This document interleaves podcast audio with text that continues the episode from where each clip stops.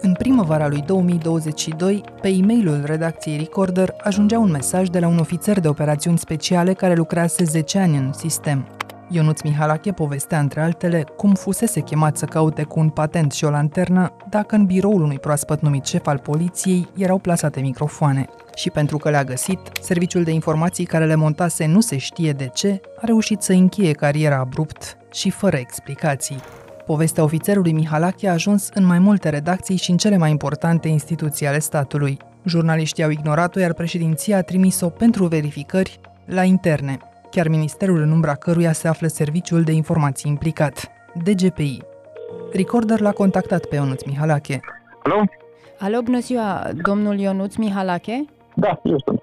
Andreea Pocotilă este numele meu, sunt jurnalist la publicația Recorder. Și a mers apoi mai departe pe firul informațiilor cu care serviciile secrete controlează oamenii din sistem, își protejează șefii și negociază legi care să le garanteze la nevoie ștergerea oricăror urme de abuz. Cazul Mihalache s-a dovedit a fi doar un detaliu al unui fenomen mult mai complicat, excesul de putere. Această DGPI este pur și simplu un pluton de execuție. Odată ce ai intrat în colimatorul lor, nu ai cum să scapi, chiar dacă ești vinovat sau nevinovat. Ce stă în spatele acestei ample documentări jurnalistice, aflăm în acest episod de la autorii investigației Puterea din umbră. Andreea Pocotilă, Cristian Delcea și Mihai Voinea povestesc cum au reușit să treacă dincolo de opacitatea sistemului pentru a înțelege cine, ce fel de putere deține și cum o folosește. Eu sunt Anca Simina și ascultați On The Record, un podcast recorder în care știrea primește o explicație.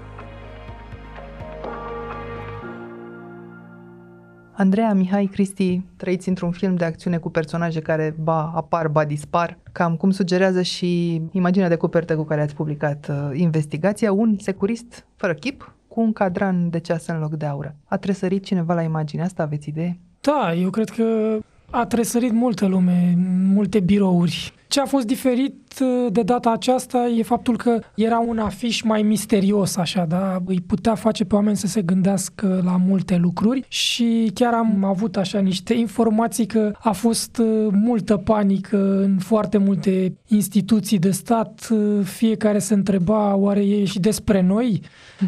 Mulți s-au liniștit. Știindu-se mulți în umbră. Da, mulți s-au liniștit după publicare că nu erau și ei pe acolo. Poate se știau mulți la putere doar. Da, alții au uh, intrat din ce am mai aflat și noi, au convocat ședințe, a stârnit în primul rând interes. Probabil că mulți se întreabă de unde apuci uh, ca jurnalist un subiect despre serviciile de informații și cât de simplu e să noți în astfel de ape tulburi. Cum e, Andreea? Acest subiect a pornit, uh, cum pornesc multe altele, de la un mail se semna autorul uh, cu nume și prenume și spunea că lucrează ca polițist și ne-a povestit acolo niște lucruri care nouă inițial ne-au părut așa ca scoase dintr-un film cu spioni. Cum a fost el chemat împreună cu alți colegi în biroul uh, unui șef al poliției și cum a găsit acolo niște microfoane și o cameră video. Și în prima fază nu prea puteam să punem punctul pe ei, să vedem ce din ceea ce ne povestea el puteam noi să dovedim.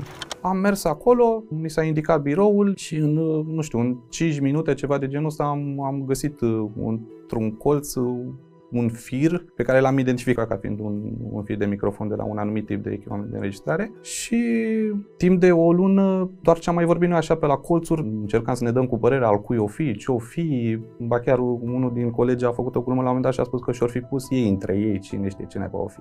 Și nu, nu era singurul. El împreună cu alți trei colegi găsiseră acele microfoane. Asta ne-a fost de ajutor pentru că din discuțiile cu unii dintre ceilalți implicați, am putut confirma ceea ce ne mm-hmm. prezenta el. Și în timp uh, ce ai aflat despre acest polițist? Putea fi una dintre cozile de topor din orice profesie. Am aflat că lucra la Direcția de Operațiuni Speciale și am aflat că el și cu colegii lui erau printre cei mai buni din țară pe anumite linii de muncă din activitatea acestei direcții. Asiguram uh, suport tehnic structurilor care aveau nevoie pentru furnizarea de probe în dosare penale. DICOT, DNA, chiar și secțiile de poliție din București, Direcția Crimă Organizată, Ne-am întâlnit cu el și de la lucrurile pe care el a început să ni le povestească, am început ușor, ușor să descoperim un mod de lucru despre care fie nu auzisem, fie știam foarte puține lucruri și ne-am dat seama că în această zonă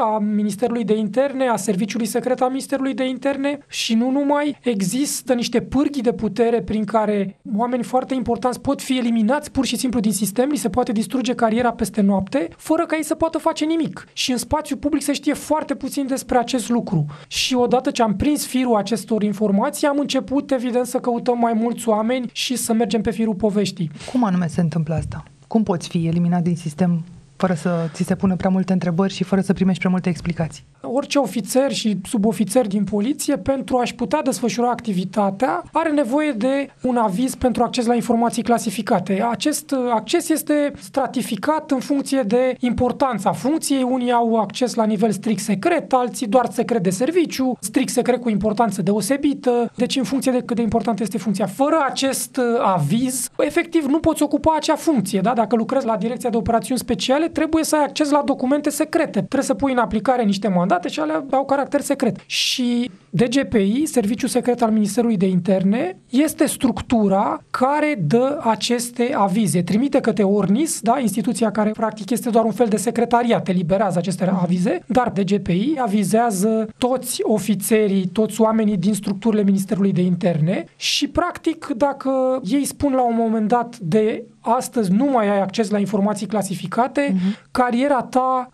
intră pe o pantă descendentă și fie ești scos din sistem, fie ești pus într-o funcție foarte, foarte neimportantă. Aceeași tactică e și cea pe care ați regăsit-o în cazul comisarului Cătălin Moșneagu, nu?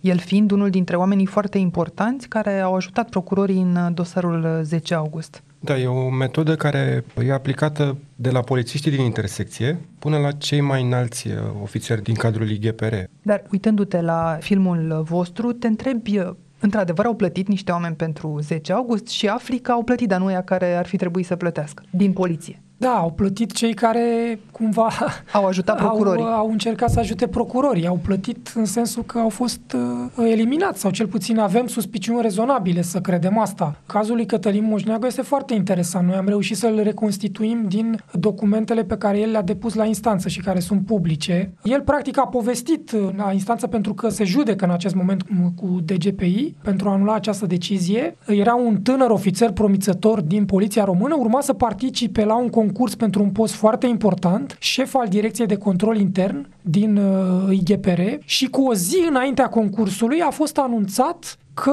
intră în procedură de revalidare greu de crezut că era o coincidență. Practic, el spune în acele documente de la instanță că s-a încercat uh, să fie intimidat pentru a nu participa la concurs. A participat, a câștigat concursul, a ajuns pe funcție și la câteva luni distanță au fost evenimentele din 10 august și atunci a, el este unul dintre oamenii în poliție care i-au ajutat pe procurorii militari să miște lucrurile în cadrul anchetei și, întâmplător sau nu, în foarte scurt timp, DGPI i-a retras accesul la informații clasificate și a fost pensionat la 30 29 de ani. El a plătit și se judecă acum cu instituțiile și cu IGPR și cu DGPI numai că, așa cum ne-a spus și nouă de GPI, șansele lui de a tranșa problema asta și de a afla de ce i s-a retras acest aviz la informații clasificate sunt foarte reduse pentru că el nu are acces la informații clasificate, reclamantul, și el nu, nu se poate apăra într-un proces, neștiind pentru ce a fost... Și uh... pentru că legile sunt croite în favoarea acestui serviciu secret, adică inclusiv uh, criteriile pe baza cărora ei retrag accesul la informații clasificate sunt foarte vagi. Ca să dăm și niște exemple, DGPI te poate acuzat de lipsă de onestitate. Da? Acest serviciu secret ne-a răspuns pe cale oficială că în cazul unui ofițer căruia i s-a retras accesul la informații clasificate s-a ținut cont inclusiv de caracterul lui. Nu știu cum apreciezi tu caracterul unui om și să-i decizi cariera în funcție de caracter. Și asta li s-a răspuns unor reporteri, dar acestor oameni poate să nu li se dea niciun răspuns? Există o anexă dintr-o hotărâre de guvern care spune că atunci când ceri acces la informații clasificate, dacă ți se va retrage accesul, nu nu ai dreptul să știi motivul pentru care ți s-a retras acest acces. Și e o mare discuție cu această hârtie dacă este corect sau nu să pui un om uh, din Ministerul de Interne, iată, să semnezi o astfel de hârtie, că nu are dreptul și din câte înțelegem noi, ești cumva obligat să o semnezi.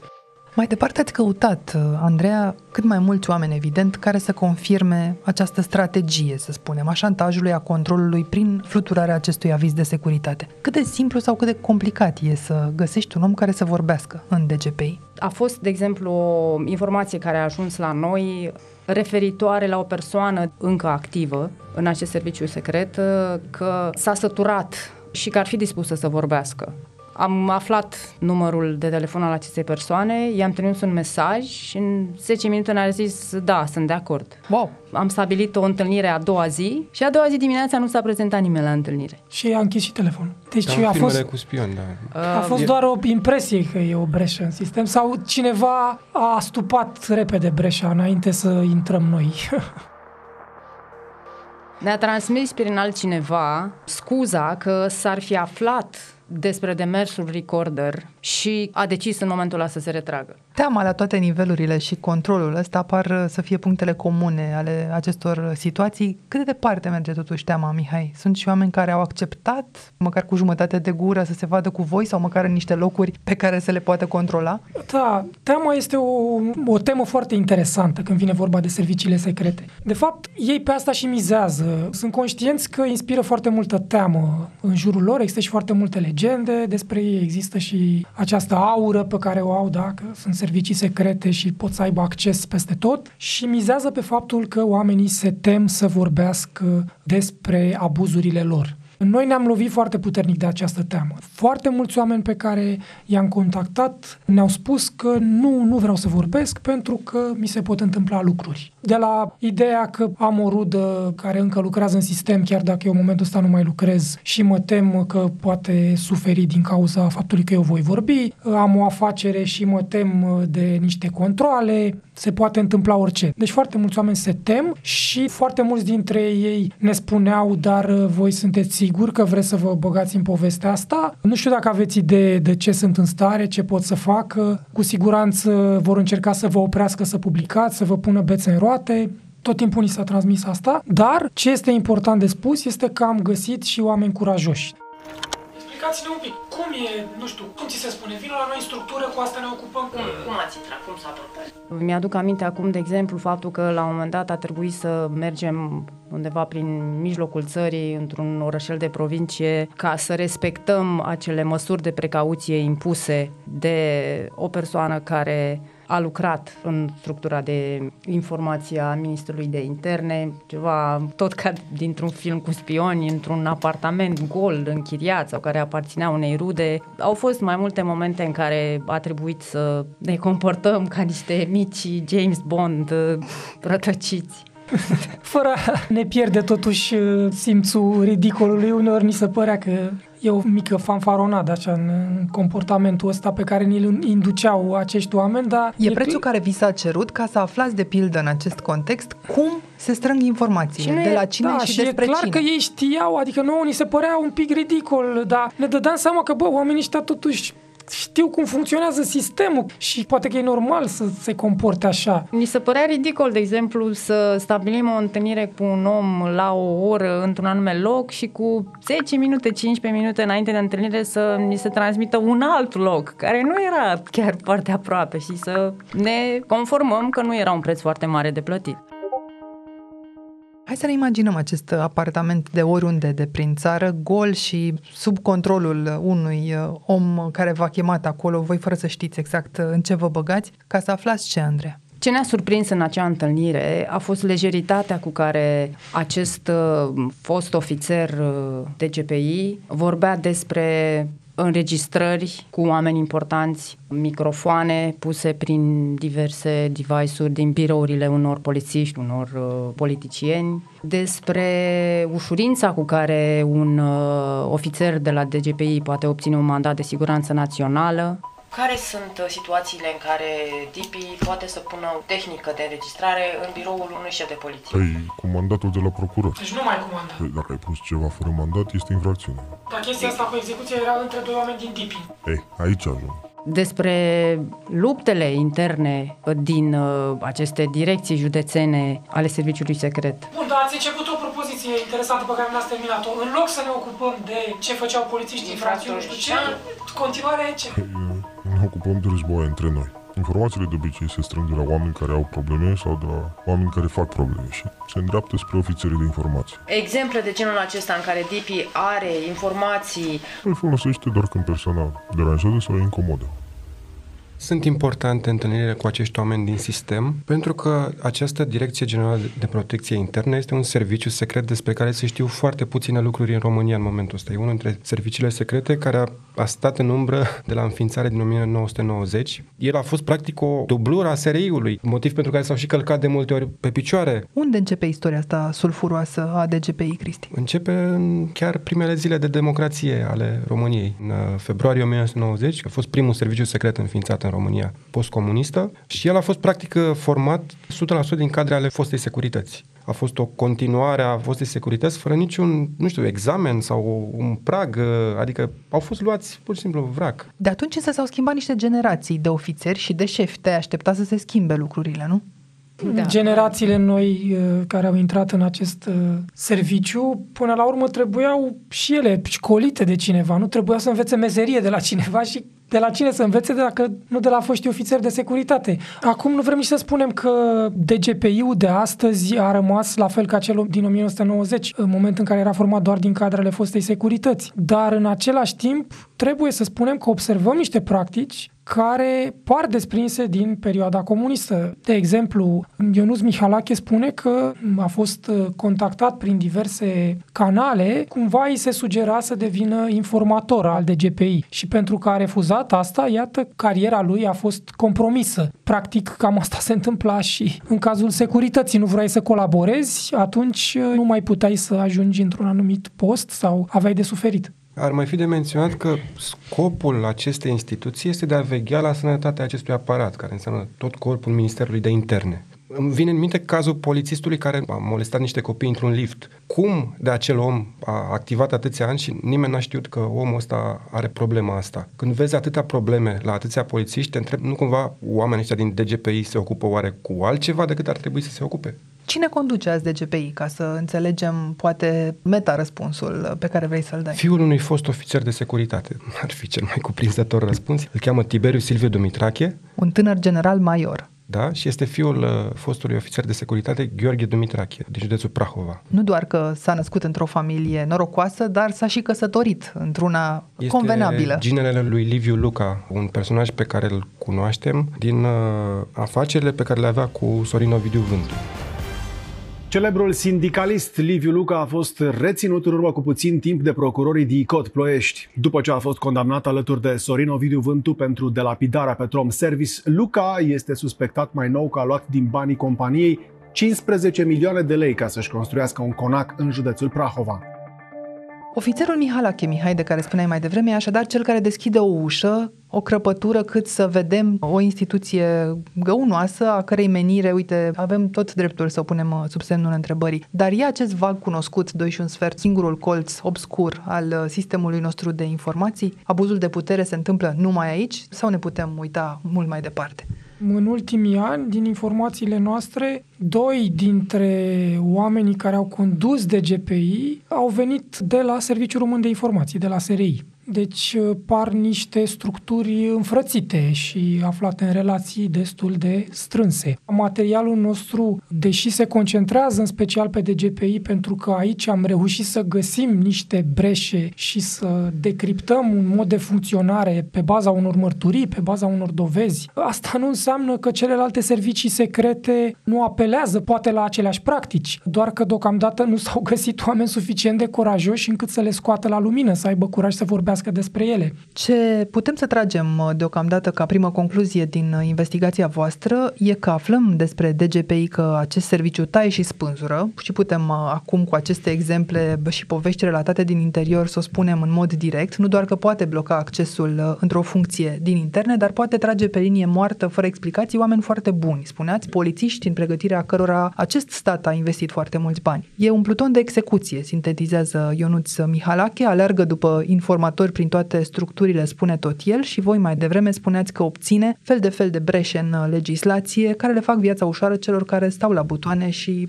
folosesc discreționar această putere. Prin controlul polițiștilor judiciare, același serviciu poate influența anchete penale. Să explicăm totuși Și cine profită de pe urma opacității acestei rețele de putere care, departe de a sesiza mizerile din sistem, cum sugera Cristi, pare a le întreține? Trebuie să ne gândim la faptul că directorul Direcției Generale de Protecție Internă este numit de către Ministrul de Interne. Și acum putem face o legătură directă între un partid politic, Ministrul de Interne, directorul de GPI și de aici calea e deschisă către tot corpul de ofițeri din Poliția Română. Adică dacă ai un polițist judiciar, să zicem, care mm-hmm. te deranjează cu o anchetă, tu, ca politician, ai posibilitatea să-l suspenzi pe omul ăla prin această mână lungă a DGPI-ului. Poți să-l scoți dintr-o anchetă. Dacă îl cunoști pe Ministrul de Interne, de exemplu. Da. Și acum avem în prim răspuns la cine profită de tipul de funcționare al acestui serviciu. Și în lipsa unor uh, cazuri concrete în care să putem dovedi că politicienii profită, deși au fost de-a lungul anilor, tot rămâne o vulnerabilitate. Faptul că între șeful de GPI și ministrul de interne nu se mai uh, interpune niciun factor de decizie, ministrul de interne poate să-l uh, demită oricând pe șeful acestui serviciu secret, evident că are un ascendent asupra lui, poate să-i dea tot felul de comenzi. Asta e o vulnerabilitate care ar trebui îndreptată și putem observa că nimeni nu se grăbește să o îndrepte. Putem înțelege acum mai ușor de ce Lucian Bode se ține strâns de scaun, deși, iată, s-a confirmat plagiatul în cazul lucrării sale de doctorat, a avut un mare eșec cu Schengen și pot continua astfel de exemple și totuși rămâne acolo bine strâns?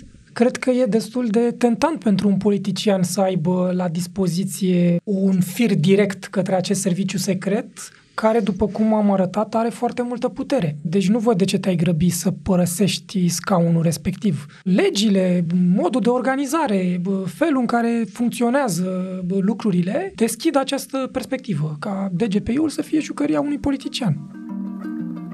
Dar cei mai mulți dintre politicieni ajung să fie ei înșiși jucăriile serviciilor de informații cu anecdote despre plocoanele trimise din instituțiile de forță la șefii de comisii care ar trebui să le controleze, dar și cu explicații despre relevanța unui control civil real asupra serviciilor, revenim în câteva clipe. Aqua Carpatica din România, patria apelor minerale. Investigația voastră despre puterea discreționară a serviciilor pune într-o lumină nouă și un alt uh, subiect de actualitate, anume pensiile și pensionările precoce, Ăsta e cuvântul care trebuie subliniat din acest uh, sistem. Aflăm, iată, că acest cost imens pentru societate al pensionărilor, inclusiv la 40 de ani cu pensiuni mai mari decât uh, salariul, e unul pe care statul nu doar că și-l asumă, dar îl și urmărește. Devine pensia o afacere profitabilă de ambele părți? Da, cumva Sistemului îi convine să scape de niște oameni incomozi și le oferă această perspectivă de a fi pensionari la o vârstă nu tocmai înaintată, iar evident ofițerii care devin pensionari la 40 și ceva de ani mai au timp să se mai ocupe și cu altceva. Nu cred că se apucă de jucat șah în parcuri. Sunt oameni care au conexiuni, sunt oameni care pot face afaceri, cumva noi cetățenii avem de pierdut. Noi suntem cei care suportăm nota de plată, avem niște structuri cum e e poliția română mai puțin profesioniste, îmbibate de teama asta pe care acest serviciu secret DGPI o transmite în tot sistemul, să ne gândim totuși la ce este în mintea celor care rămân în sistem. Când tu lucrezi, de exemplu, la Direcția de Operațiuni Speciale și vezi că dintr-o dată dispar patru colegi și nu ți-e foarte clar ce au făcut, cu ce au greșit, poate te întâlnești cu ei după aceea la bere și îți povestesc, uite bă, ce mi-a făcut DGP-ul. Se află, lucrurile astea se vorbesc, da? E, asta face ca în poliția română să fie o atmosferă în care oamenii știu că trebuie să țină capul plecat dacă vor să-și păstreze locul de muncă. Asta e foarte grav pentru noi ca societate. Avem practic o poliție, avem niște structuri care sunt foarte importante pentru funcționarea statului român, pline de oameni temători. Ai văzut aceeași uh, teamă, aceeași talpă grea pusă și pe capetele rezerviștilor, Andreea, sau acolo e libertate de plină? Odată ce ești la pensie, poți să vorbești. Teama de care vorbim uh, se întinde și după ce intră în rezervă. O situație întâlnită de noi este că un cadru MEAI este pensionat, forțat, prin această metodă a retragerii accesului a informații clasificate și decide să-și facă o afacere.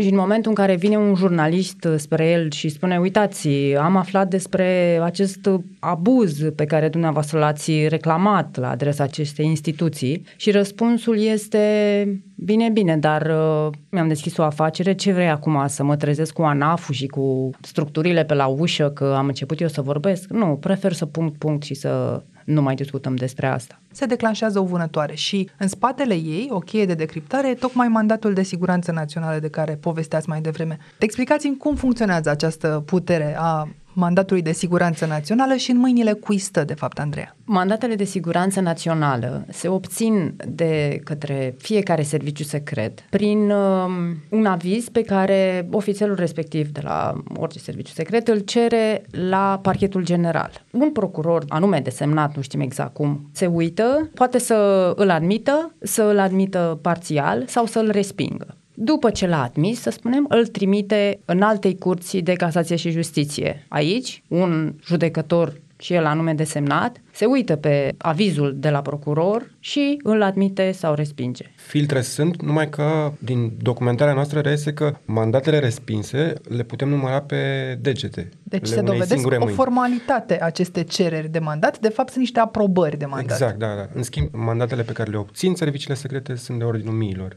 SRI are între 700 și 900 de mandate pe an, DGPI are aproximativ 100 de mandate pe an. 100 de mandate pe an pe care le obține DGPI poate părea un număr mic la ascultare, așa, dar de fapt există suspiciunea că 100 de oameni din Ministerul de Interne anul ăsta atentează la siguranța națională. Este pur și simplu de necrezut că aceste suspiciuni există, iar la finalul anului nu știm nimic despre aceste 100 de persoane care au fost suspicionate de cele mai grave lucruri posibile, acte de terorism și așa mai departe. Și atunci când uh, e vorba de un mandat, nu e vorba de o singură persoană. Un mandat poate viza mai multe persoane. Aceste persoane sunt interceptate, li se pot urmări conturile, li se poate urmări viața personală în detaliu, dar nu ajung și subiectul unei anchete penale. Serviciul secret este obligat să informeze parchetul general cu privire la finalitatea mandatelor uh, de siguranță pentru care a primit aprobare. Și a anunțat serviciul uh, parchetul general ce a făcut cu mandatele astea? Nu știm pentru că parchetul general ne-a spus că nu ne poate furniza aceste informații fără acordul celor care conduc serviciile secrete.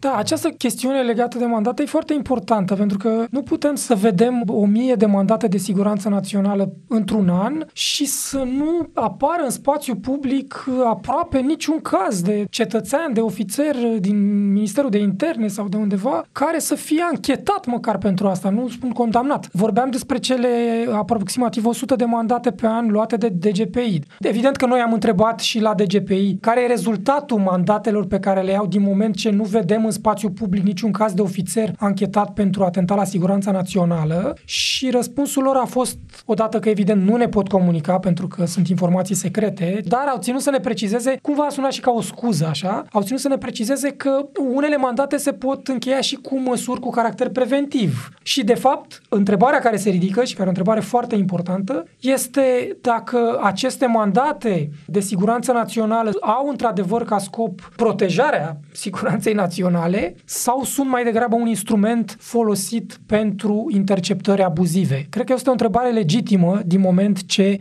avem sute de mandate și niciun caz de ofițer care a fost anchetat pentru atentat la siguranța națională. Poate sună complicat pentru urechile celor care ne ascultă, dar acest mandat de siguranță națională îți oferă acces maxim în viața unei persoane pe care o urmărești, iar responsabilitatea ta ca serviciu secret este minimă. Nu trebuie să răspunzi aproape nimănui pentru ceea ce faci. Serviciile au devenit însă intangibile cu mâna sau cu largul concurs al unor uh, politicieni, fie prea slabi, fie direct interesați să negocieze o formă din această putere din care să scoată bani, influență, funcții și așa mai departe. Teoretic însă toate serviciile de informații din România sunt uh, sub control parlamentar. M-am tot gândit, Cristi, ce cuvânt s-ar putea pune în dreptul acestei aserțiuni legate de controlul parlamentar și mi-a venit iluzie, mi-a venit fals grosolan. Mie îmi vine în minte cuvântul ficus, pentru că era un ficus în spatele deputatului Leoreanu și povestea cadrului pe care l-am făcut cu el e una interesantă. Laurențiu Leoreanu este președintele Comisiei de Apărare din Camera Deputaților. E comisia pe care legea o dreptățește să controleze mai multe servicii secrete, DGPI, Serviciul Secret al Armatei, SPP,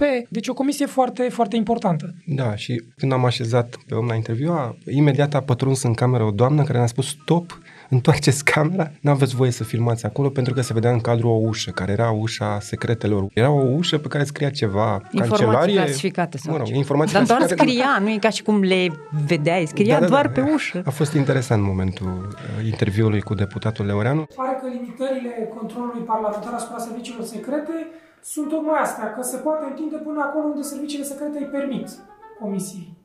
Știți, uh, este un cuvânt, singurul absol- lucru absolut din lumea asta este faptul că totul este relativ. Uh, deci și aici vorbim nu până unde îți permit, până unde există și nevoia de cunoaștere, nevoia de a face bine, nevoia de a asigura respectarea legii.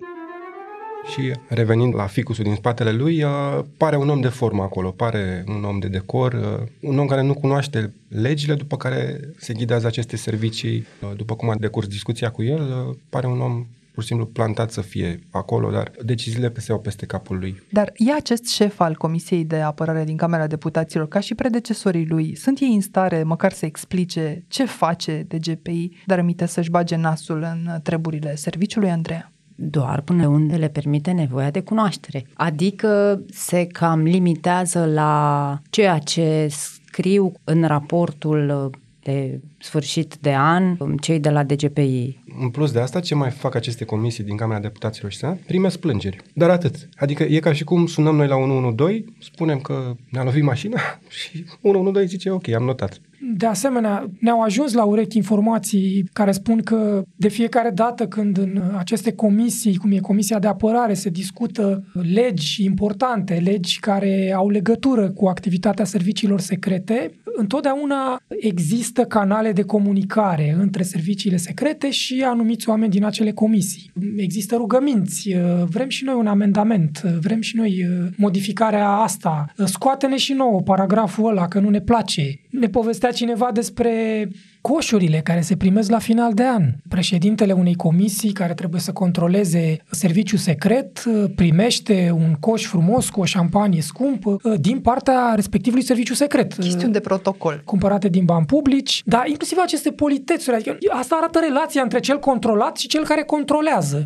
Pare ceva banal, da, dar totuși simbolistica acestui gest e foarte interesantă. Materialul nostru se numește puterea din umbră. Cumva asta înseamnă putere din umbră, capacitatea de a pătrunde în culisele procesului legislativ și de a influența legile și felul în care se legiferează în Parlament, fără ca oamenii să știe despre asta. În felul ăsta se ajunge la legi favorabile, la situații în care serviciile secrete au pârghii prin care pot constrânge și pot comite abuzuri, se poate ajunge în situații foarte, foarte grave sau absurde, dar ele sunt făcute după litera legii, în mod paradoxal. De ce? Pentru că la un moment dat cineva a avut un om la locul potrivit și a strecurat un amendament și așa mai departe. Când te întrebi însă de vreo legătură cu serviciile de informații, politicienii îți spun invariabil același lucru.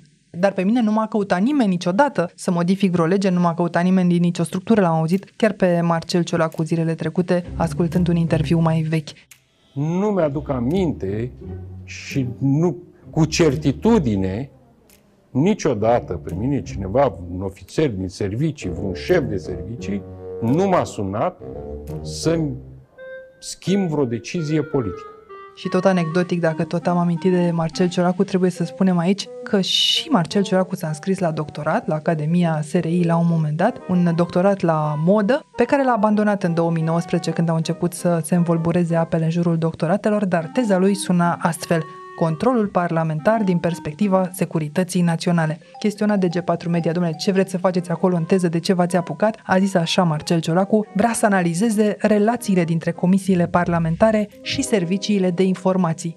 Păcat că a abandonat că ne era util în document. Da, adevărul că, fost să fie. adevărul că e mare nevoie de o astfel de analiză. E una dintre cele mai mari probleme ale democrației românești. Relația dintre comisiile parlamentare și serviciile secrete. E, cred că e cel mai dureros punct, de fapt, al materialului nostru. Pentru că dacă ar fi să schimbăm ceva, dacă am avea puterea să schimbăm ceva, n-ar fi desfințarea de GPI-ului, n-ar fi măsuri din astea drastice, dar dacă am putea schimba ceva, acel lucru ar fi să schimbăm tocmai această relație dintre comisii și serviciile pe care le controlează. Care e o chestiune de atitudine mai Da, mult decât exact. de lege. nu știu, poate suntem uh, naivi și sperăm la lucruri imposibile, dar chiar ne-am dorit ca să existe o dezbatere despre controlul real al serviciilor secrete. Lucrurile sunt simple. Nu poți avea niște instituții cărora să le oferi de la an la an tot mai multă putere și tot mai mulți bani, pentru că bugetele serviciilor au crescut în permanență. Nu poți avea astfel de instituții cărora să le oferi, cum spuneam, tot mai mulți bani, tot mai multă putere, dar niciun mecanism de control. Adică e o chestiune logică, nu? elementară. Cine are mai multă putere, cine primește mai mulți bani, trebuie să existe și o modalitate de a controla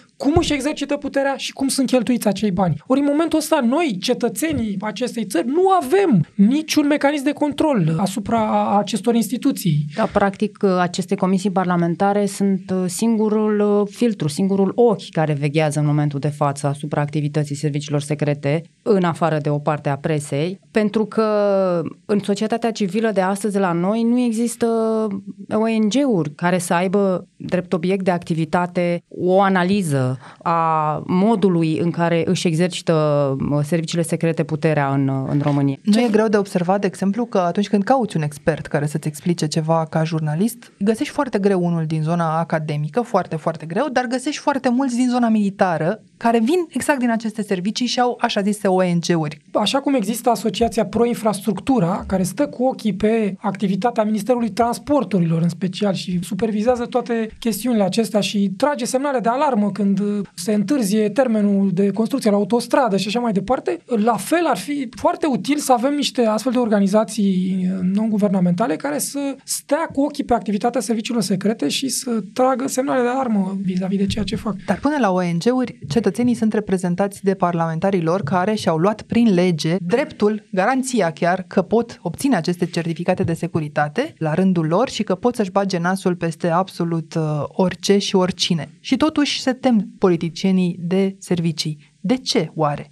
Se intră astăzi în politică cu acest bagaj de legende cu privire la serviciile secrete, adică ajungi tânăr politician pe băncile Parlamentului și deja știi că la un moment dat în anii 90 un președinte de țară a spus m-a învins sistemul și cumva ești, ești apăsat de aceste cuvinte și îți dai seama că chiar și politicienii cu bune intenții se pot simți la un moment dat intimidați să se ia la trântă cu un balaur atât de mare. Pur și simplu unora le e frică să strice orice din morișca asta perfectă care e acum între politic și servicii și din păcate cu cât controlul nostru al societății asupra serviciilor e mai mic, cu atât puterea lor crește și uh, pericolul este ca mai devreme sau mai târziu uh, legile să se schimbe într-o manieră în care la ușa unei redacții să bată la un moment dat niște băieți care să spună ceea ce faceți voi uh, pune în pericol siguranța națională. Eu mă gândesc des la lucrul ăsta, că la un moment dat s-ar putea să fim destul de aproape de ce se întâmplă acum, de exemplu, în Ungaria sau și mai rău în Rusia. E chiar acum o lege la Curtea Constituțională și va ajunge la mâna președintelui Iohannis care chiar asta va permite. Va permite cererea de mandate de siguranță națională pentru indivizi sau entități de presă care amenință siguranța națională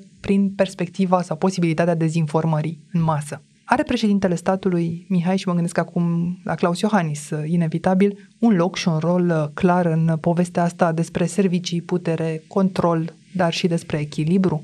Are în primul rând un guvern, nu? Care, Guvernul meu. Un guvern și o majoritate în Parlament prin care ar putea cu ușurință să schimbe legi, să dea o, o direcție în acest sens, dar să fim sinceri acum, toată activitatea de președinte a domnului Claus Iohannis a părut foarte, foarte grijulie cu această zonă a instituțiilor de forță. A părut că tot timpul vrea să le protejeze, încurajează creșterile bugetare în această zonă, deci nu, nu mă aștept ca din partea președintelui Iohannis să vină vreo inițiativă de reglementare a acestei zone de control asupra serviciilor secrete sau orice altfel de inițiativă.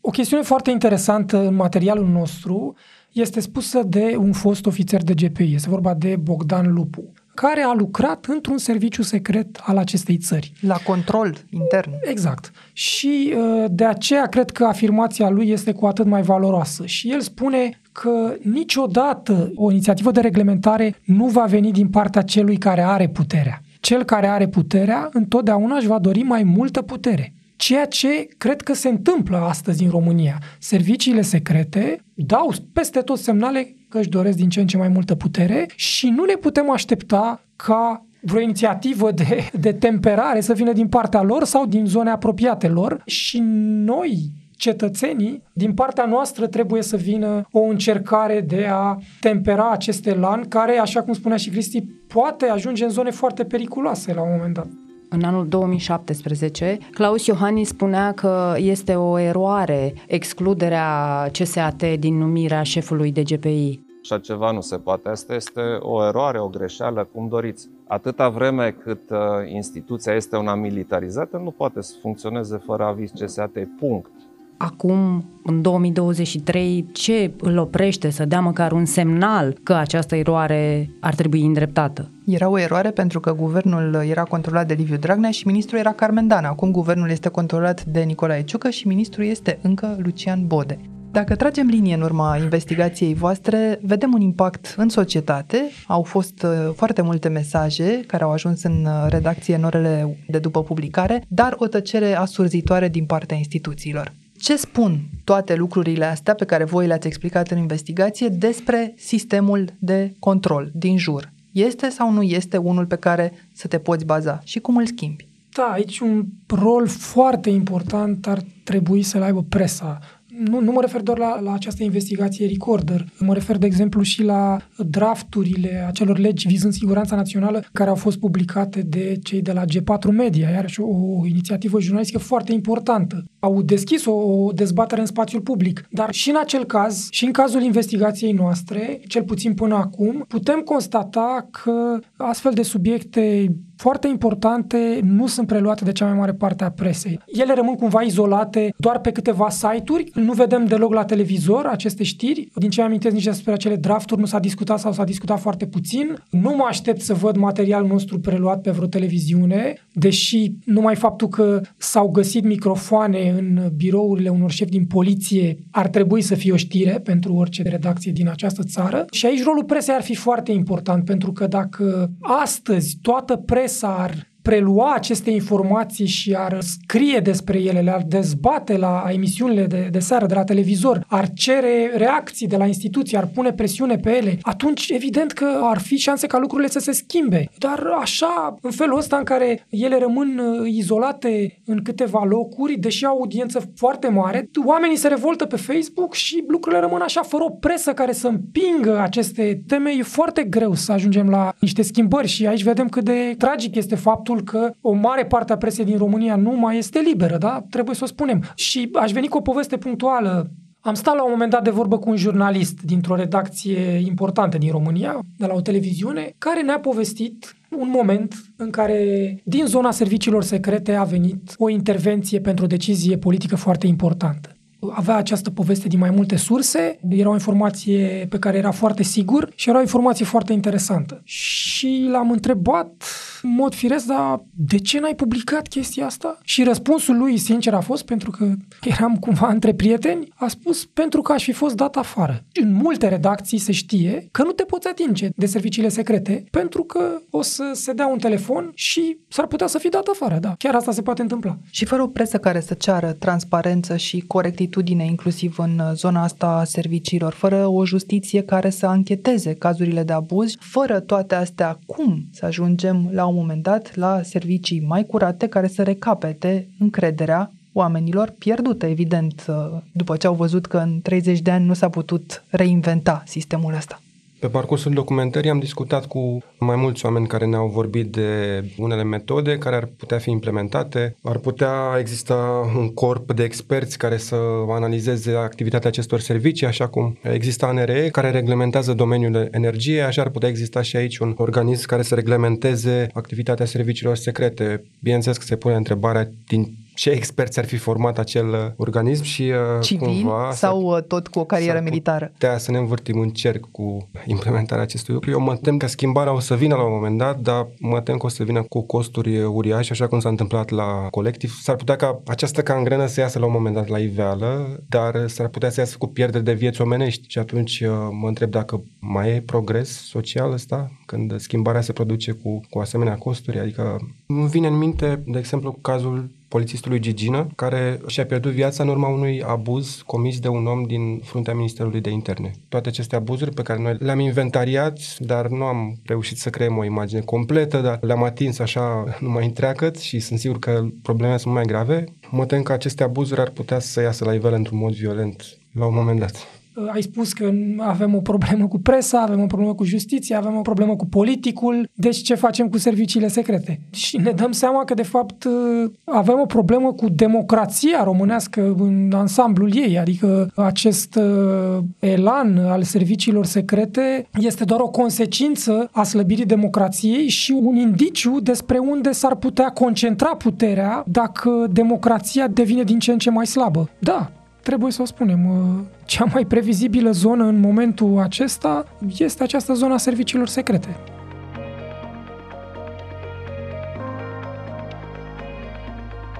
Ați ascultat On The Record, un podcast săptămânal produs de Recorder și susținut de Unicredit Bank. Dacă informațiile v-au fost utile, ne-ar bucura să trimiteți acest episod unui prieten. Suntem pe orice aplicație de podcast și pe canalul dedicat de YouTube. Iar ca să nu ratați niciun episod viitor, nu uitați să dați subscribe. On The Record are ca editori pe Cristian Delcea și pe Mihai Voina. Eu sunt Anca Simina. Ne reauzim vineri.